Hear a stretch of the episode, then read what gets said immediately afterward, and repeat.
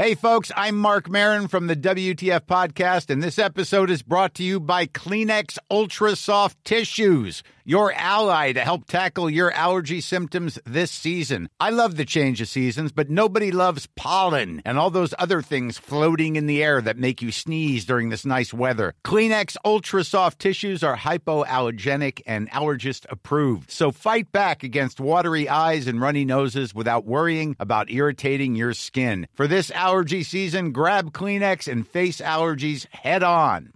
Cool fact a crocodile can't stick out its tongue. Also, you can get health insurance for a month or just under a year in some states. United Healthcare short term insurance plans, underwritten by Golden Rule Insurance Company, offer flexible, budget friendly coverage for you. Learn more at uh1.com.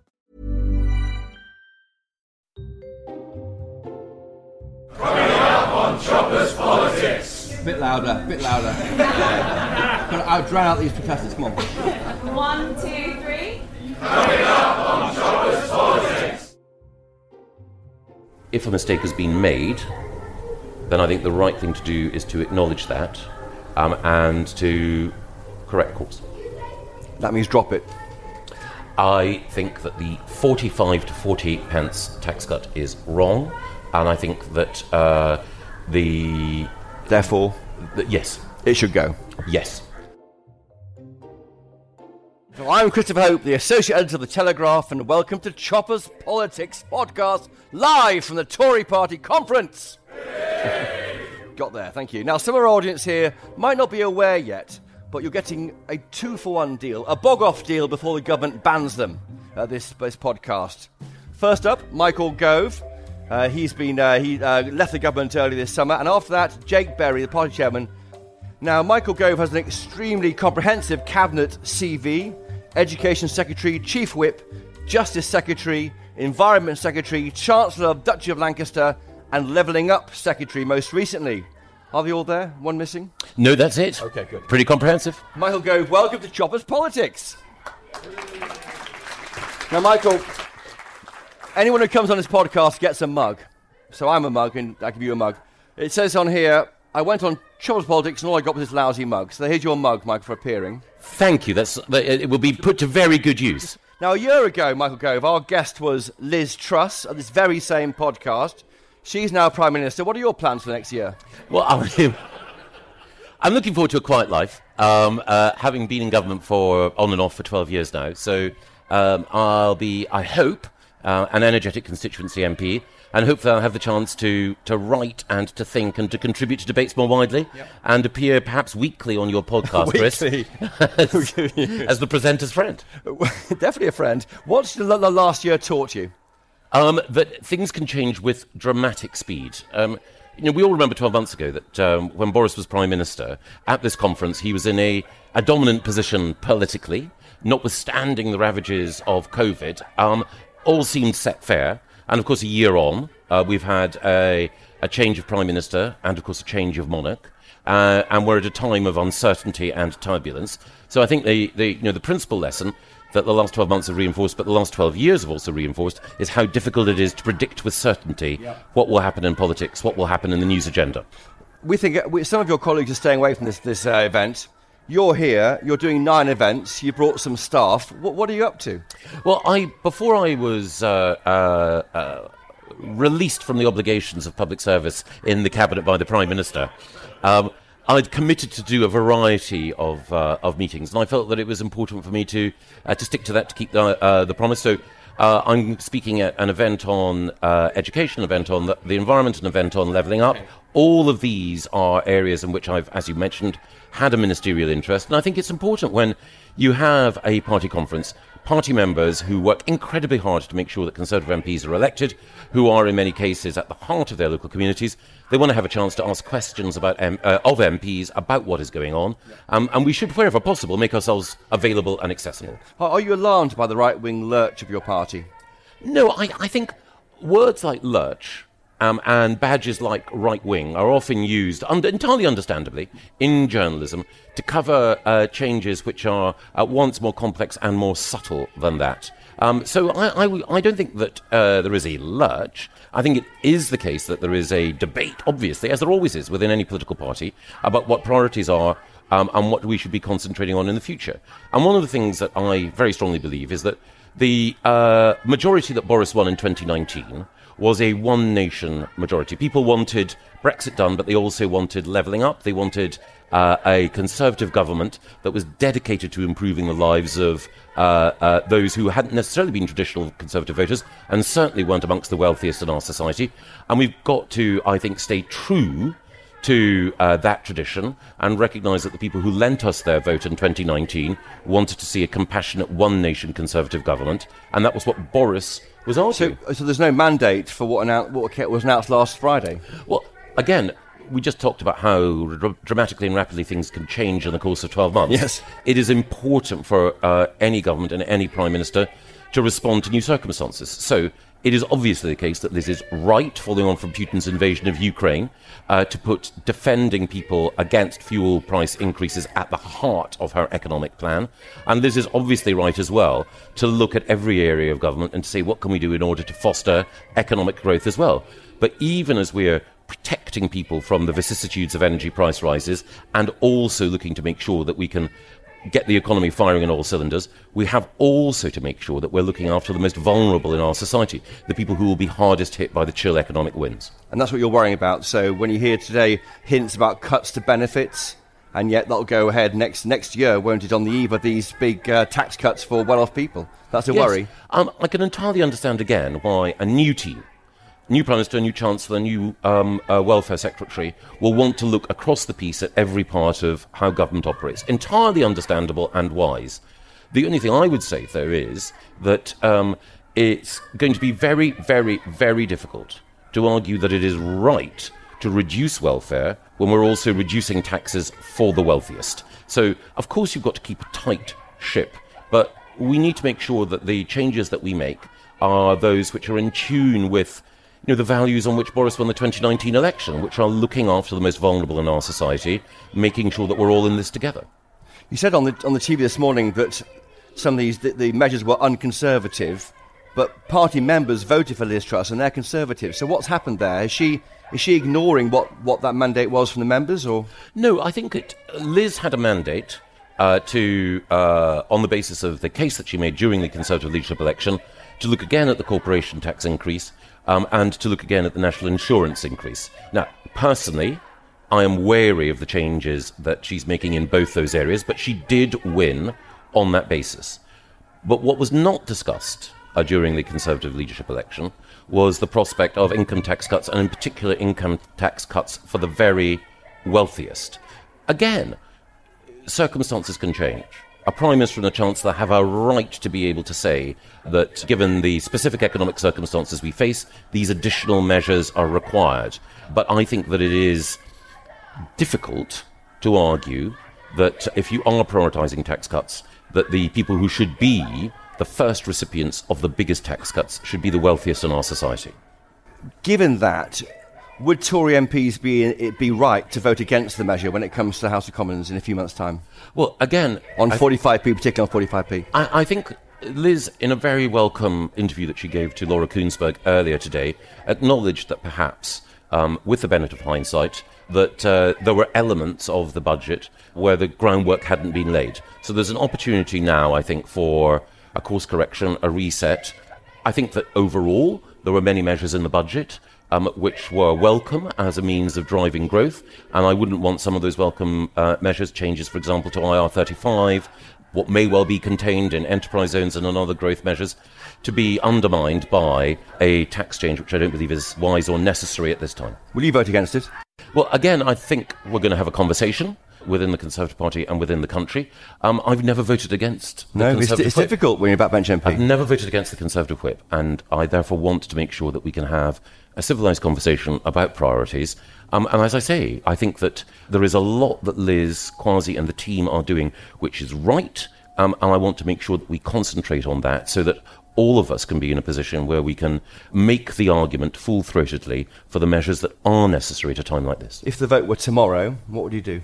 Uh, I, it's not tomorrow. Uh, so there's plenty of time for that conversation to take place. Have you been in touch with your friend uh, Rishi Sunak, who can't be here this week?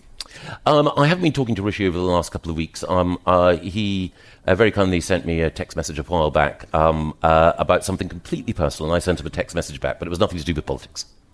Wh- Who would you rather have as PM, Liz Truss or Boris Johnson?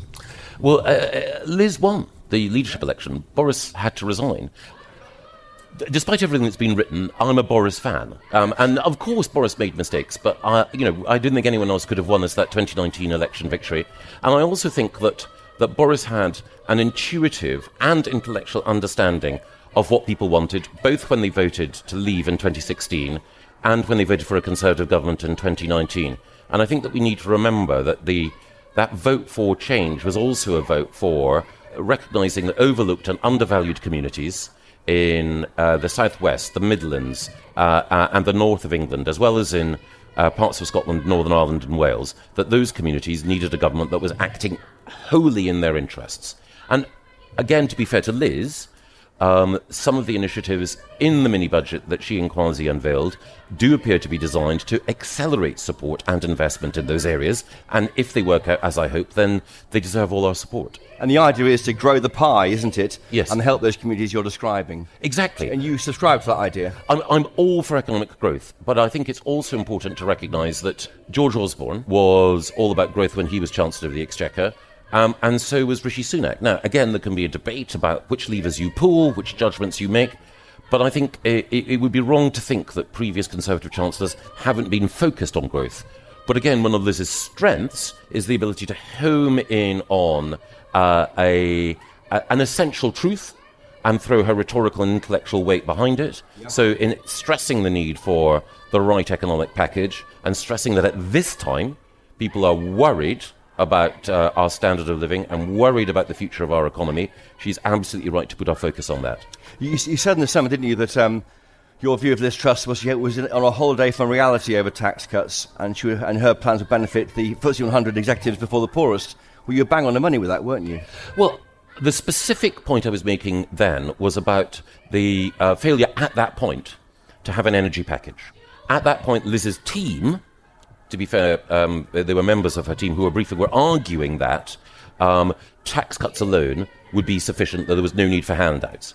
Um, I think Liz always recognised and certainly moved very quickly when she was Prime Minister to have an energy package. That was something that I believed was absolutely right, and I think she was right to move quickly on that. But I was still concerned also, as well as the absence during the campaign of a detailed answer on energy from, from Team Liz, which we now have. The other thing that I worried about was the impact of the national insurance and corporation tax changes. Nobody likes tax increases, but the conservative approach is to make sure that you have uh, tax increases that can be paid for. And the big package that Liz and Kwasi announced last Friday, more than a third of that were tax cuts. And the tax cuts at a time when we're borrowing to pay for them. Debt funded tax cuts. And that is what worries me. and they should go, should they? Those should be re- reversed, that third? Well, my concern is the scale of that borrowing. I think that I'm not a financial market expert, but I think the scale of them was a contributory factor to some of the But turbulence most of that scale is from national insurance, isn't it? Or the, or the corporation tax reversal. My uh, view during the time when Boris was Prime Minister and Rishi was Chancellor was that we needed to do that. These were not tax cuts, sorry, forgive me, these were not tax changes of choice. They were a direct consequence of the impact on the public finances of the COVID pandemic. Now, we've always got to keep um, our tax position under review. We've always got to try to be competitive and to attract investment. The arguments that Liz and Kwasi make in that respect are totally right. But everything is a matter of balance and judgment, and my worry is that we are betting too much on tax cuts when we are borrowing to pay for them. That is not conservative in my view. And my other worry is if we are going to make tax changes, then, as we just discussed, a 45p to 40p cut for the very wealthiest that will benefit millionaires but not benefit ordinary working people, that's not the right priority at, this time. It's a signal, though. It costs £2 billion. That's not a lot in big government spending. It's more of a signal to rewarding ambition and hard work, isn't it? I think everyone is ambitious and hardworking in this country, and I think it is wrong to say that, uh, on the one hand, you are incentivizing the already wealthy in this way, when you know that two billion pounds could be spent, to my mind, far more effectively elsewhere. Is levelling up dead? No, Why not? because These zones are, are, are, are the you know, answer. Well, uh, I think uh, both Liz and Kwasi have stressed that uh, uh, the private sector needs to play an important part in levelling up. I completely agree with that. The plans that I laid out when I was in government were designed to make sure that those parts of the country that needed investment were more attractive destinations for investment. And we'll be hearing shortly from the new Tory party chairman, Jake Berry. There's no more eloquent champion of levelling up and making sure that the north of England gets the investment it deserves than Jake. So I'm confident that levelling up will be central to this government's agenda, indeed central to the political conversation over the next few years, because it's a stark fact that we're one of the most economically, geographically unequal societies in the developed world, and we need to make sure that the economic good fortune that in the past the south of England has enjoyed is also enjoyed even more strongly by uh, the West Midlands, by cities like Birmingham, and in particular by the north and the southwest. Do you worry about the party? I mean, is it imploding at the moment? No. I think that um, it is a natural tendency for uh, for everyone involved in journalism, and I was a journalist myself, to simplify and then exaggerate. That's the first thing we were told by our news editors. Okay, right. Um, with you, with your, you're, you're an exception. Yes, okay. Um, um, and I think that no, um, I think that the um, the Conservative Party has gone through the, the difficulty of losing a prime minister in, in, in, in Boris Johnson, who secured us that election victory on a on a great basis. Um, this is an opportunity for us to take stock and reflect, but to take stock and reflect at a time of, of huge turbulence. That requires both the rapid action that Liz has taken on energy, but also just an opportunity for us to make sure that the other steps that we take as a government are there to reassure people that the judgment that they made in 2019 was right, and that we have the judgment to cope with the uh, the squalls and the turbulence that this, you know, as Liz rightly said this morning, frankly scary world situation have generated. Do you see parallels between Liz Truss and Jeremy Corbyn in that a third of Tory MPs uh, uh, didn't only voted for her? The, the majority didn't vote vote for Liz Truss when she became leader, and the, and the members wanted her in power. Now she's in power, and Jeremy Corbyn didn't get into get controls of the, of the government machine. No, I don't. I mean, I can see why it's a, a comparison that, that someone might want to draw, but no way, no. Jeremy Corbyn is a. Uh, I don't want to be cruel, um, but he is. He's, They won't mind. He's an eccentric fringe figure with unsavoury friends and uh, uh, and bonkaroonie views. Um, and you know, now that now that he's um, uh, uh, at home with his allotment and his aubergine jam, I wish him well for the future. And you know that, that that's all fine. You, he can join the long line of English eccentrics uh, now that he's very far away from power. Uh, whom And Labour too. at. He's left Labour too. Exactly, whom we can smile at rather than be terrified of. Liz is a highly effective, very intelligent, very focused cabinet minister uh, uh, in all the time that she was in cabinet. I worked with her at that time, um, and I think that people shouldn't underestimate Liz. And even though I may disagree with aspects of uh, what Liz and Kwasi announced on Friday, um, uh, I think that uh, Liz has formidable skills, and uh, I hope that we are in a in a position to correct course on one or two policies, and to give Liz the chance that she needs. Are you rebel leader now? No, I am. I, I'm just a backbencher. Qu- some quick questions. Some quick questions, Michael Gove. Michael Gove, are you a snake? No, Do you mind being called a snake by people? it's one of the close? kinder and more generous things I've been called in my political career. Are you writing a memoir? No, You, do you keep a diary? no. What's the difference between a journalist and a politician? Uh, you, you should know this because you have been both. Uh, the uh, journalists have more fun, uh, and uh, uh, politicians. Uh, the, the, the key thing is, if you're a journalist, you can change your mind every day. If you're a politician, that should be a little bit more difficult. Will Brexit ever get done? It is done. Not for Northern Ireland, it's not. Oh, I think it's a mistake to say Brexit hasn't been done. It has been done. There are still issues to resolve with the Northern Ireland Protocol, but I think that it, uh, it, it is important that we concentrate on securing the benefits and also um, making sure that the, the reasons why people voted to leave the European Union are respected. So it will always be the case that we will be having conversations with our trading partners and friends um, uh, on the continent of Europe in the same way as we will with, with others. That's just natural. But Brexit is done. What advice would the Michael Gove of today give the 25 year old Michael Gove of the past? Uh, you're probably wasting your money if you're a QPR fan. Would you go on Strictly Come Dancing? No, I'm a celebrity. no, Grammars, yes or no? no, Definite no. no. Final question, important one. Do we need a new royal yacht? Well, I am. uh, on record, as I think you know, writing during the coalition years that not that it should be paid for by the taxpayer, but that having um, a, a flagship vessel, which would be a, a floating trade platform, which could also be used for other purposes, would be a good thing. I think it's very difficult to justify in the current economic circumstances as a priority. From the MOD budget? Yes. Um, uh, I, I, don't think we should be spending taxpayers' money or using government time on it. Um, but I was pleased to see that um, the latest convert to uh, the case for it is Lord Mandelson. I don't often agree with uh, the Prince of Darkness. Uh, but, but I think that uh, uh, it, for the future, it could be an asset, but it is not a priority now. So we live in hope. Right. Questions? Any questions from the audience, please? In, person here, front, front left. Michael Bracken from Beaconsfield. Uh, Michael, you gave a really elegant uh, introduction at the the last hustings, and in that hustings, you said that you, whoever won, we should come together as a party. Are you following your own call? Yes, I think it's vital that we uh, recognise that uh, the Conservative Party, at the time of the next general election, needs to present a united and a coherent force. But I think it's also important that we recognise as a party that we need to acknowledge when mistakes have been made. Right at the very beginning of my ministerial career, I made a terrible mistake in the way in which we cancelled the Building Schools for the Future programme. Um, and I recognised then that the right thing to do was to show, on that case, um, contrition um, and to uh, recognise that error. Um, uh, during the course of the uh, campaign, when Liz was running for leader, um, her campaign briefed out a plan for regional pay in the public sector. Um, and Liz made it very clear that that plan would not be implemented. I think uh, there are two specific concerns that I have about the unfunded nature of tax cuts and about the 45p tax cut, which we now have an opportunity to reflect on. Um, and I think it would be wise for us to recognize that they are neither the right economic nor the right political response to the situation that we face at the moment.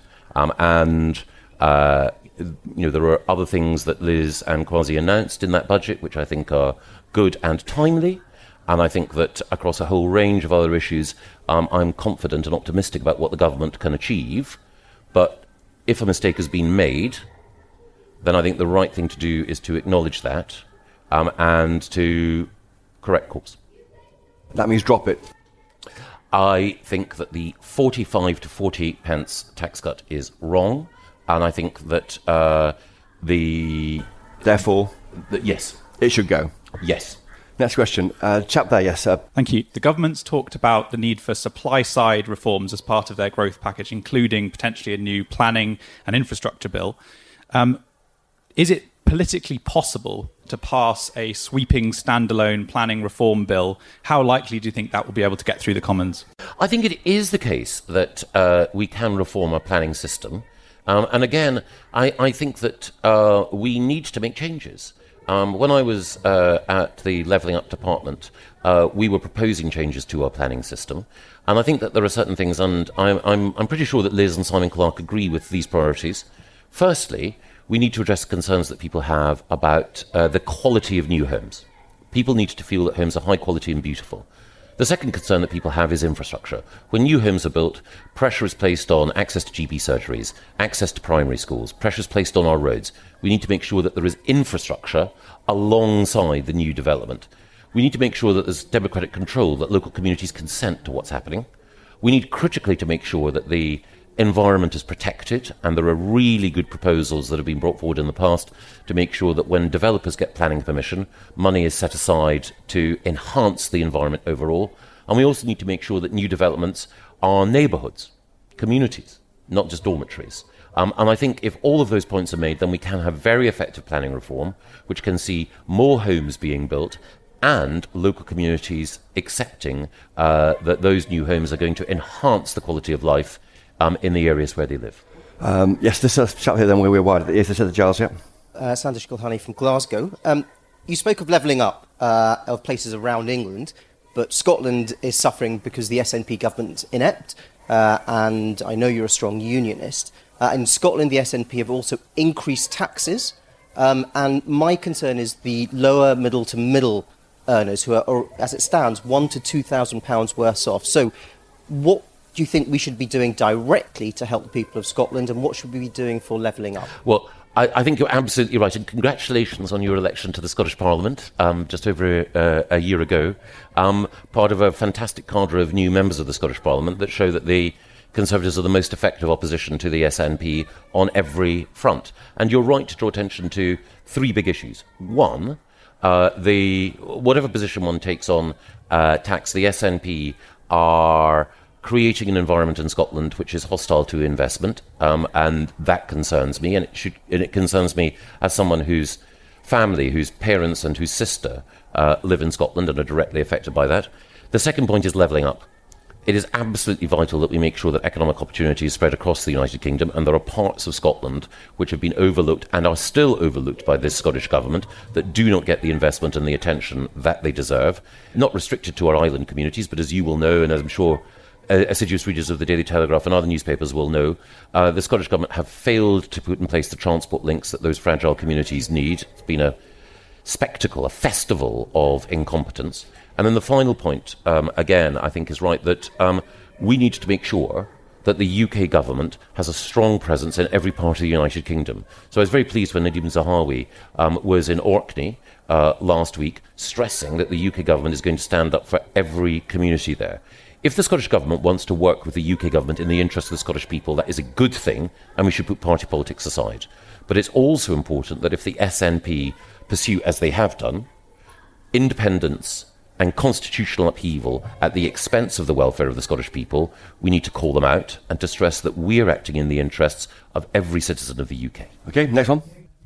Hello, uh, Dan Bloom. Have you spoken to other uh, backbench MPs ahead of the finance bill votes? And Given you've expressed concern about the scale of the borrowing, but the 45p rate is sort of only 2 billion a year, uh, what else do you think should be dropped or reconsidered from the mini budget? On the first, no. Um, and on the second, I think it's important for the work that the Office of Budget Responsibility uh, is doing and for the work the Treasury is doing on what's been called the medium term uh, uh, fiscal strategy or plan to come forward. So, again, my worry is um, uh, tax cuts on this scale, with borrowing on this scale, in, entail risk. I'm a conservative. I think that you should be judicious about the risks that you undertake. But I think the work that the OBR and the Treasury are doing can help us to ensure that we come to a balanced view about what is right. Okay. Uh, lady standing up there, um, behind up there, Lady, Lady White. Thank you. Hi, Michael. Uh, Imogen from Cornwall. Um, do you share the view I ask you to put your former hat as Environment Sec on. Do you share the view of many that in with this new administration that we've got going forward in their pursuit of economic growth, that they're actually backtracking on the um, the green economy and the green growth that we've seen with the former Secretary of State's going through?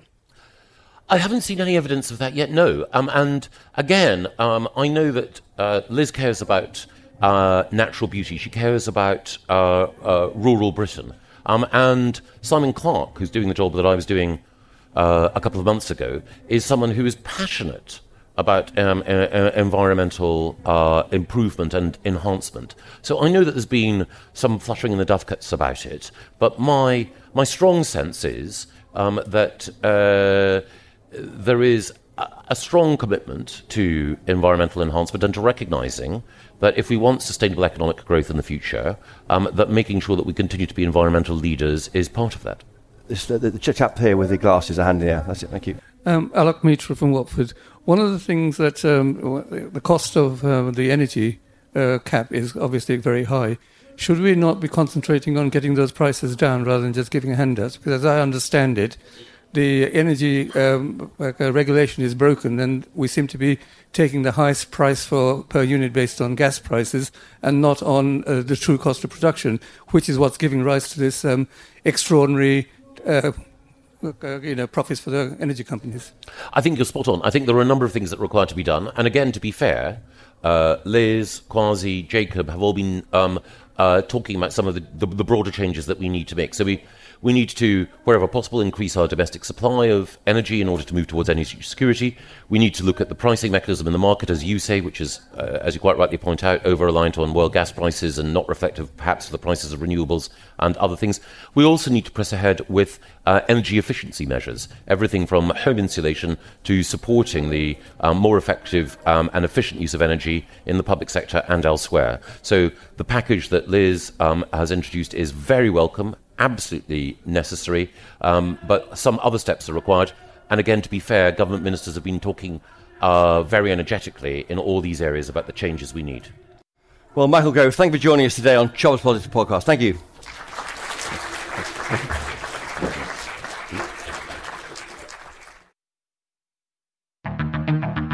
If you're finding this podcast interesting, you may also like our new daily podcast, Ukraine, the latest.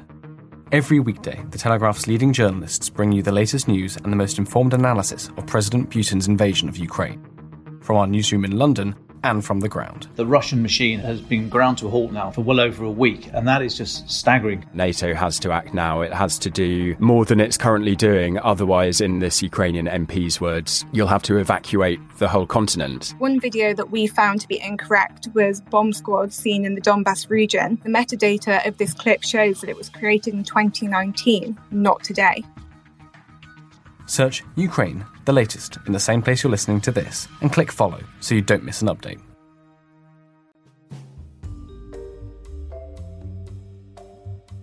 Now, my next guest is known for championing the voices of Northern Tories, whether it's in, his role as Northern Powerhouse Minister or as head of the Northern Research Group of Tory MPs. Recently, he returned to government as Liz Truss's new cabinet as chairman, chairman of the Tory party. Jake Berry, welcome to Choppers Politics. Thank you, Chris. Great to have you on. Now, Jake, before you start, I've got a, a second mug here for you. That's Michael Goldsmith. It's your other mug for appearing on this podcast. Hope you It's got it. lipstick on. Who's had it, be- Lipstick on who's had it before me? Now, Jake Berry, you're the 11th party chairman in 13 years at the, of this, in this. How long would you stay in this job? Well, I mean, subject to not making a complete mess of this interview, um, it's my determination and the commitment the Prime Minister's given me to see our party through to the next general election. Um, and that's really important because what we need is stability in the party. We need Conservatives to come together, campaign, and make sure we win that historic fifth term, Chris. You- weren't here with Michael Gove in his interview. He talked about how he, he is unhappy with the 45p tax code. He thinks it should be reversed, but he won't say he'll vote against it when it comes to the House, when it comes to voting the Commons. What, what would you say to him? Well, look, Michael is an absolutely outstanding member of our Conservative family. He's been a huge servant to our party and someone I've had the privilege of working with over the years. Um, look, on that 45p tax rate, I think it was the right thing to do.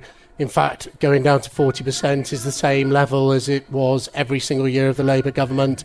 The top rate of tax in the United States is 30%. As Conservatives, I think we should be going out there making the argument for a low tax, high growth economy. And look, I, you know, that's what we're going to do at this conference. And look, when it comes to the vote in the House of Commons, you know, I'm sure colleagues will support the government. Uh, it's a matter when that time comes for the Prime Minister and the Chief Whip to see what they do about it. I've said what my view is, but obviously decisions will be made at the time. Should it be a free vote? No, absolutely not. My view, it's a, it's a, it's a budgetary measure. Colleagues should support it. We have a new Prime Minister, a new government, and colleagues have got to get behind that. Why should Red Wall MPs vote for it? Well, because Red Wall MPs, you know, stand to gain the most from creating economic growth. I want a, a rising spring tide across our United Kingdom of growth that floods through every door. I know a little bit about those Red Wall MPs. I always like to think of myself as the first brick in the Red Wall, but also I've been campaigning in most of their constituencies, and it's a mistake for commentators and the commentariat in London to think that what people who voted Conservative in 2019 really want is some sort of Labour-like government. They don't. They want a Conservative government because they want a government to create jobs, growth, security for them and their family. And the way we do that is by having a growing economy. And, and you know, I think that will be a huge benefit to red wall areas, but everywhere in our nation. But do you worry about how it looks if you're going to, if you end up, this government ends up uh, cutting benefits as you push through a big tax cut for the, the, the most well off in the country? I mean, that's a hard sell in, in anywhere, isn't it? I think people are judges by what we do, not what what we say often, or what even they see in the media. And when that sort of paycheck drops through the letterbox, or more likely drops in your inbox in this modern age, with a, a tax cut for every working family from their national insurance, when they get their gas bill and they see that it's not going to be up to six grand, it's going to be two and a half grand, they will know and understand that we're driving for growth, not as some academic economic essay in economics A level. I didn't take economics A level, but some academic sort of, you know, purist approach. We are doing it to drive real wage growth and prosperity to, into every house. And I think when they can feel it and feel better, they will support us. Do you worry the party has failed to explain it properly? I think we've got a, I mean- a, a better job to do with it. You know, in truth, I, I don't run away from that, and I think this conference is a, a brilliant opportunity to explain why, as conservatives, we believe in growth, why we believe in a, a low tax, you know, high growth economy, and the benefits that will give to every single households in our United Kingdom. And I look forward with colleagues from the stage and at fringe events like this, Chris, uh, uh, making making that argument. What was what was the rush about announcing these this tax cut last last Friday when it comes in next April? Couldn't you have done it uh, over like prepare the ground, get the idea, get the debate going? Well, look, the Prime Minister's been clear. We need to deliver, deliver, deliver. We have uh, 18 months or so till the next general election, and we had a situation where the economy had anemic growth. We had the highest tax burden for 70 years. And as Conservatives, we believe the way you can kickstart the economy is inject confidence, lower taxes, more business friendly environment. And we need to get on and do that. And in that book there, pass it here. Yeah, so yeah, it's the, it's the, In new, this it's book the new here- manifesto. Here it is. This book here is not the new manifesto. If you look at page 33, Chris Hope will have done this. Page 33 through to the end of the book, it lists 100, 100 projects that were going to be delivered over the next few years that were stuck in civil service treacle. And all of those projects from the Blackpool Airport, Blackpool Town Centre, Growth Zone, and the M27 Junction 8, A417 Okay, improvements will be delivered because we are getting on and delivering for this country. This is um, the uh, growth plan announced by the Chancellor on Friday, in case you're wondering what the, doc- the document is. You said there there's 18 months to the next, the next election. Are you saying now it's May 24? Well, look, we'll have to wait and see. I, you know, who knows when it will be. Well, you know um, who will, but you're well, chairman. um, you know, in the normal course of the electoral calendar, it's 18 months or so away. Is that enough time to get the growth you need? I mean, No, absolutely. I think I it might think- go long to try and get the maximum time to grow the economy. Well, look, we're gonna, we've got a tough winter ahead of us, and I don't think any of us should run away from that. There's been a lot of help that the government's done already on energy bills, on people's tax, uh, but we've got to get through that tough winter. You know, which, by the way, wouldn't have been tough. It would have been impossible. I'll tell you a little story. I went to a dairy farm called Pleasant View Dairies in my constituency, and they told me that if we hadn't acted on the cost of energy for business, they were stopping producing milk. They couldn't afford to run the fridges. They couldn't afford to run the milking parlour. They couldn't afford to put the diesel in the tractors if they once they paid their electricity bill to run the dairy.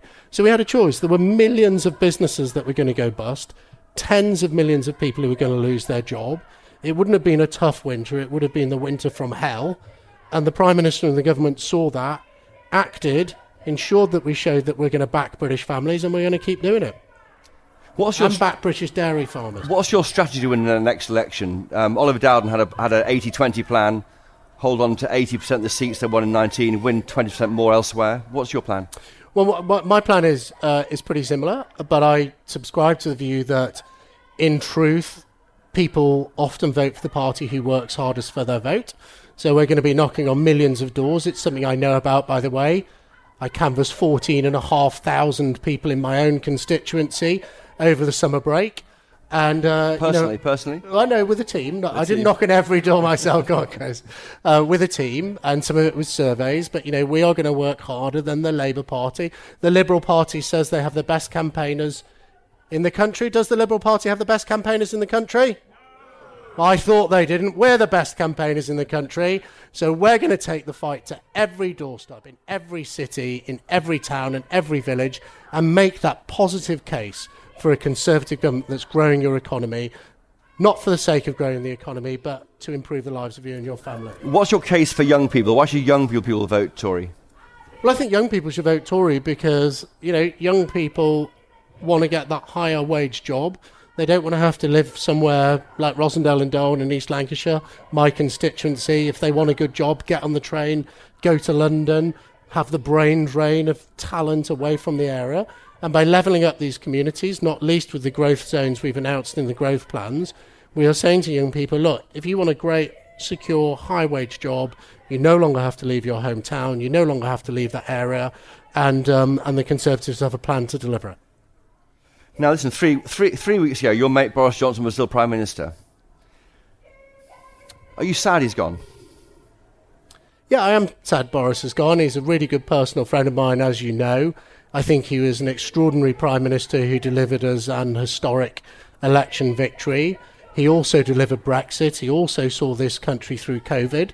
I think, as a former Prime Minister, he should hold his head high. Uh, as Conservatives, we should say thank you to him uh, for all the brilliant work he's done. But, you know, that's politics. Life moves on. We now have an extraordinary new Prime Minister heading a new government that is doing great things for our country. Do you feel let down by him?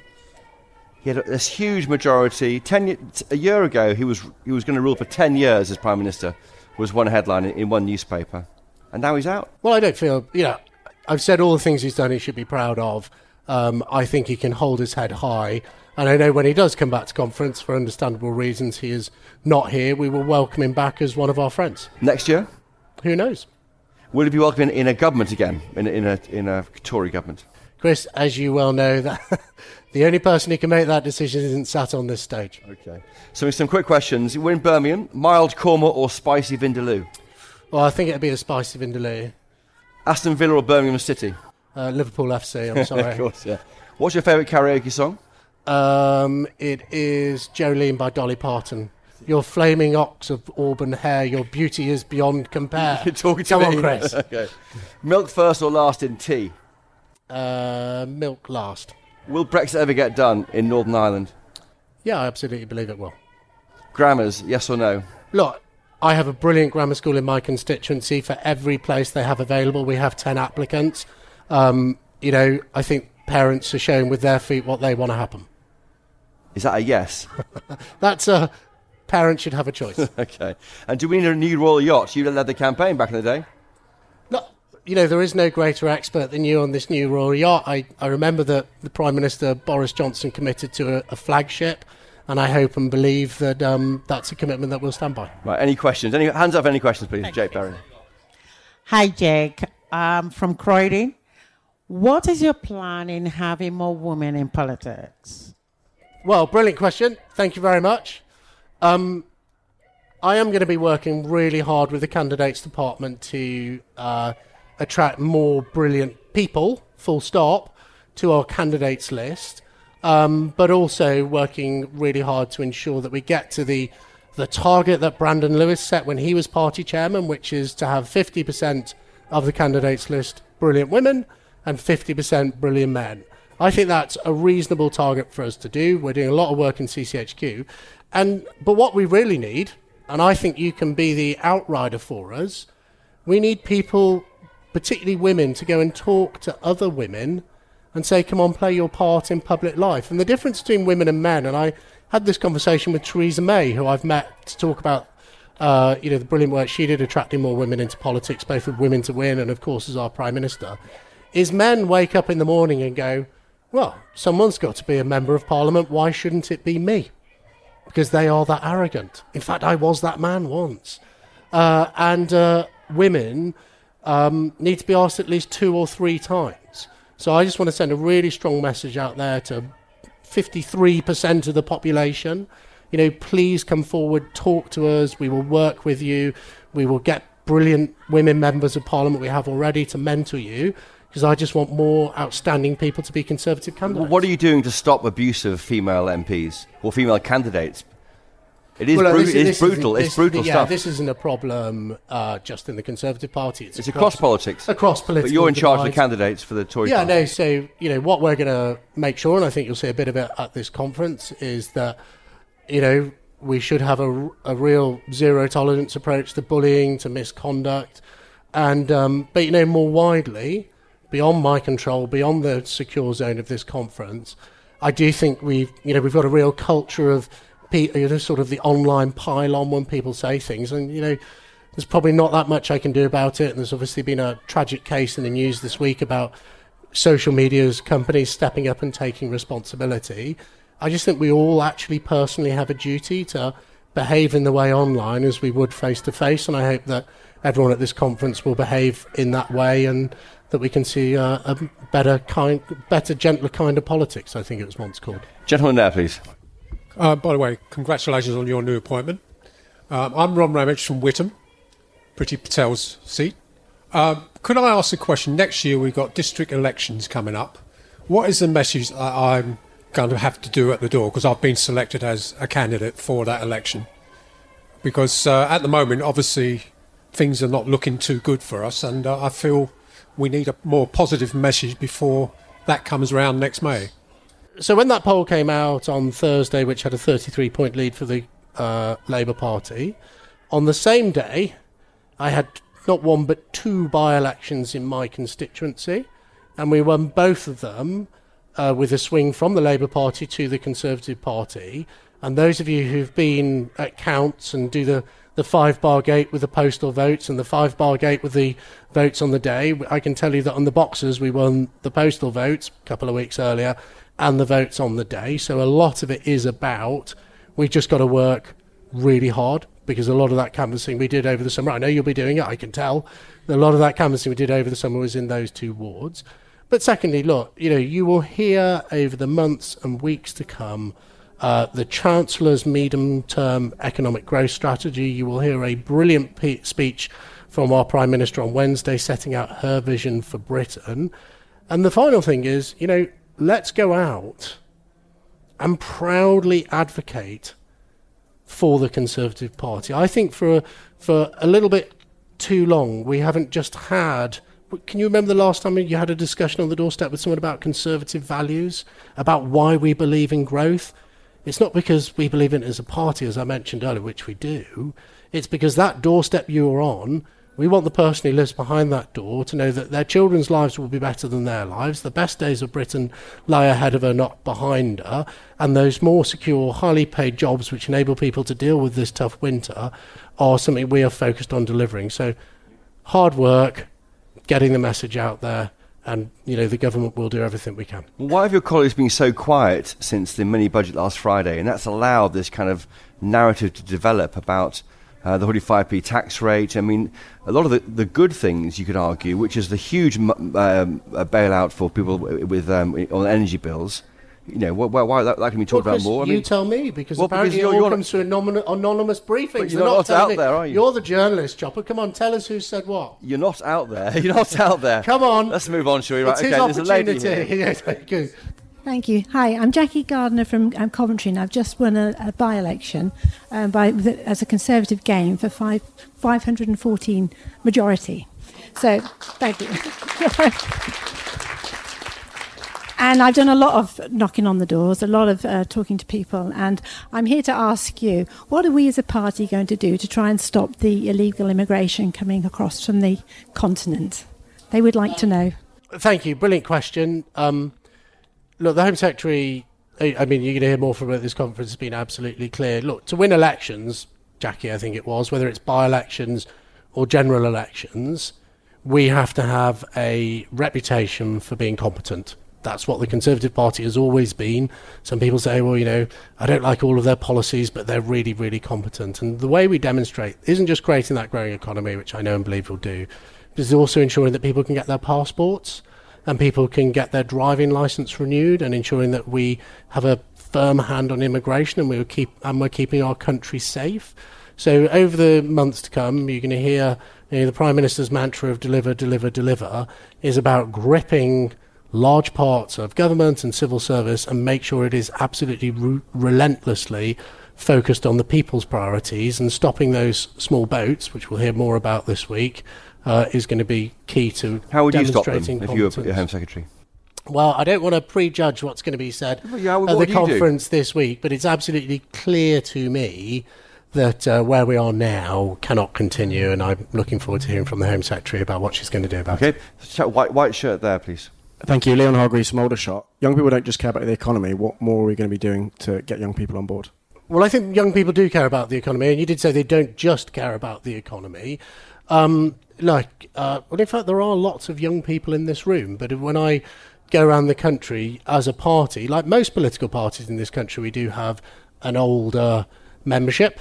So I want to, first of all, as party chairman, make sure that we go out and increase that membership, make it much more diverse, both in terms of young and old men, women and men. But the other thing, you know, look, uh, quite a lot of this has been lost in the sort of noise we've seen around the the growth plan 2022. One of the things I was really pleased about in that growth plan was cutting stamp duty for first time buyers because voting Conservative for most young people actually corresponds with them achieving that dream, a dream Conservative Party shares of them, own, them owning their own home. And I think that's a really important thing that we did in the mini, mini fiscal event is to put home ownership within reach of more and more young people.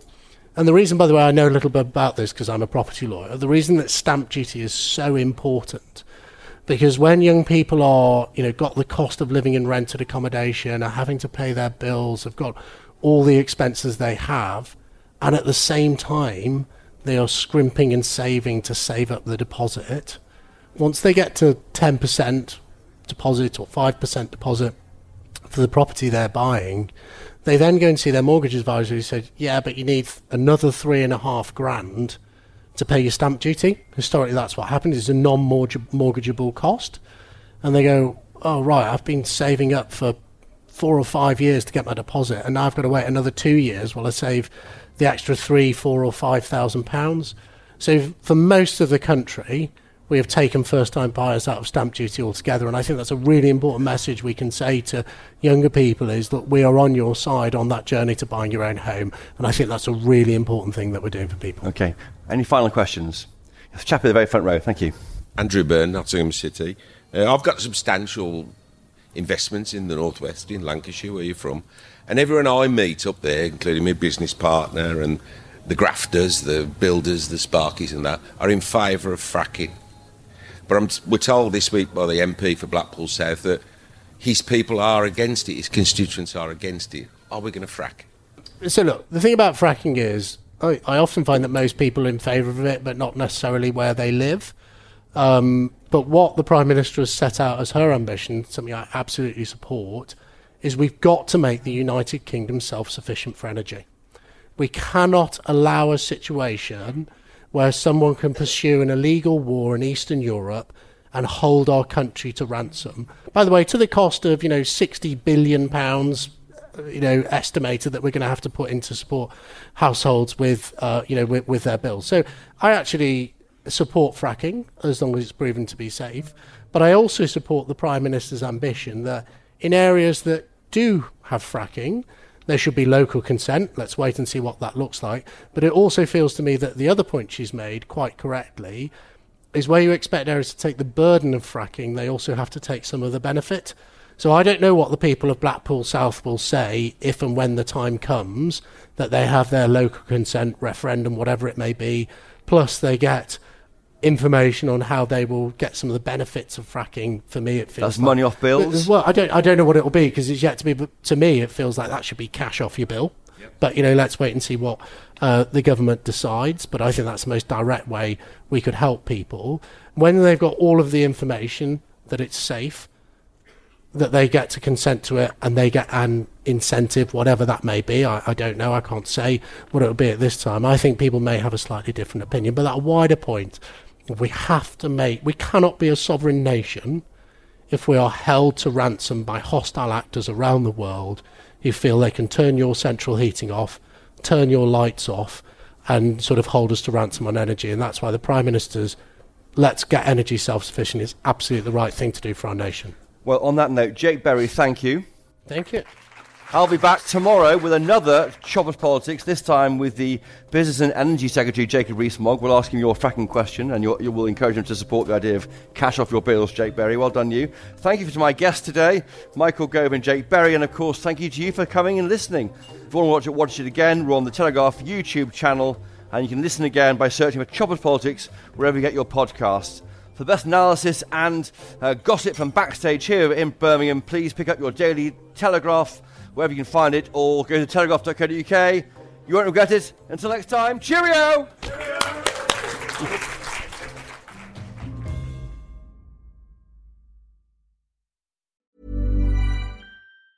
Planning for your next trip? Elevate your travel style with Quince. Quince has all the jet setting essentials you'll want for your next getaway, like European linen, premium luggage options, buttery soft Italian leather bags, and so much more. And it's all priced at 50 to 80% less than similar brands. Plus, Quince only works with factories that use safe and ethical manufacturing practices. Pack your bags with high-quality essentials you'll be wearing for vacations to come with Quince. Go to quince.com slash trip for free shipping and 365-day returns.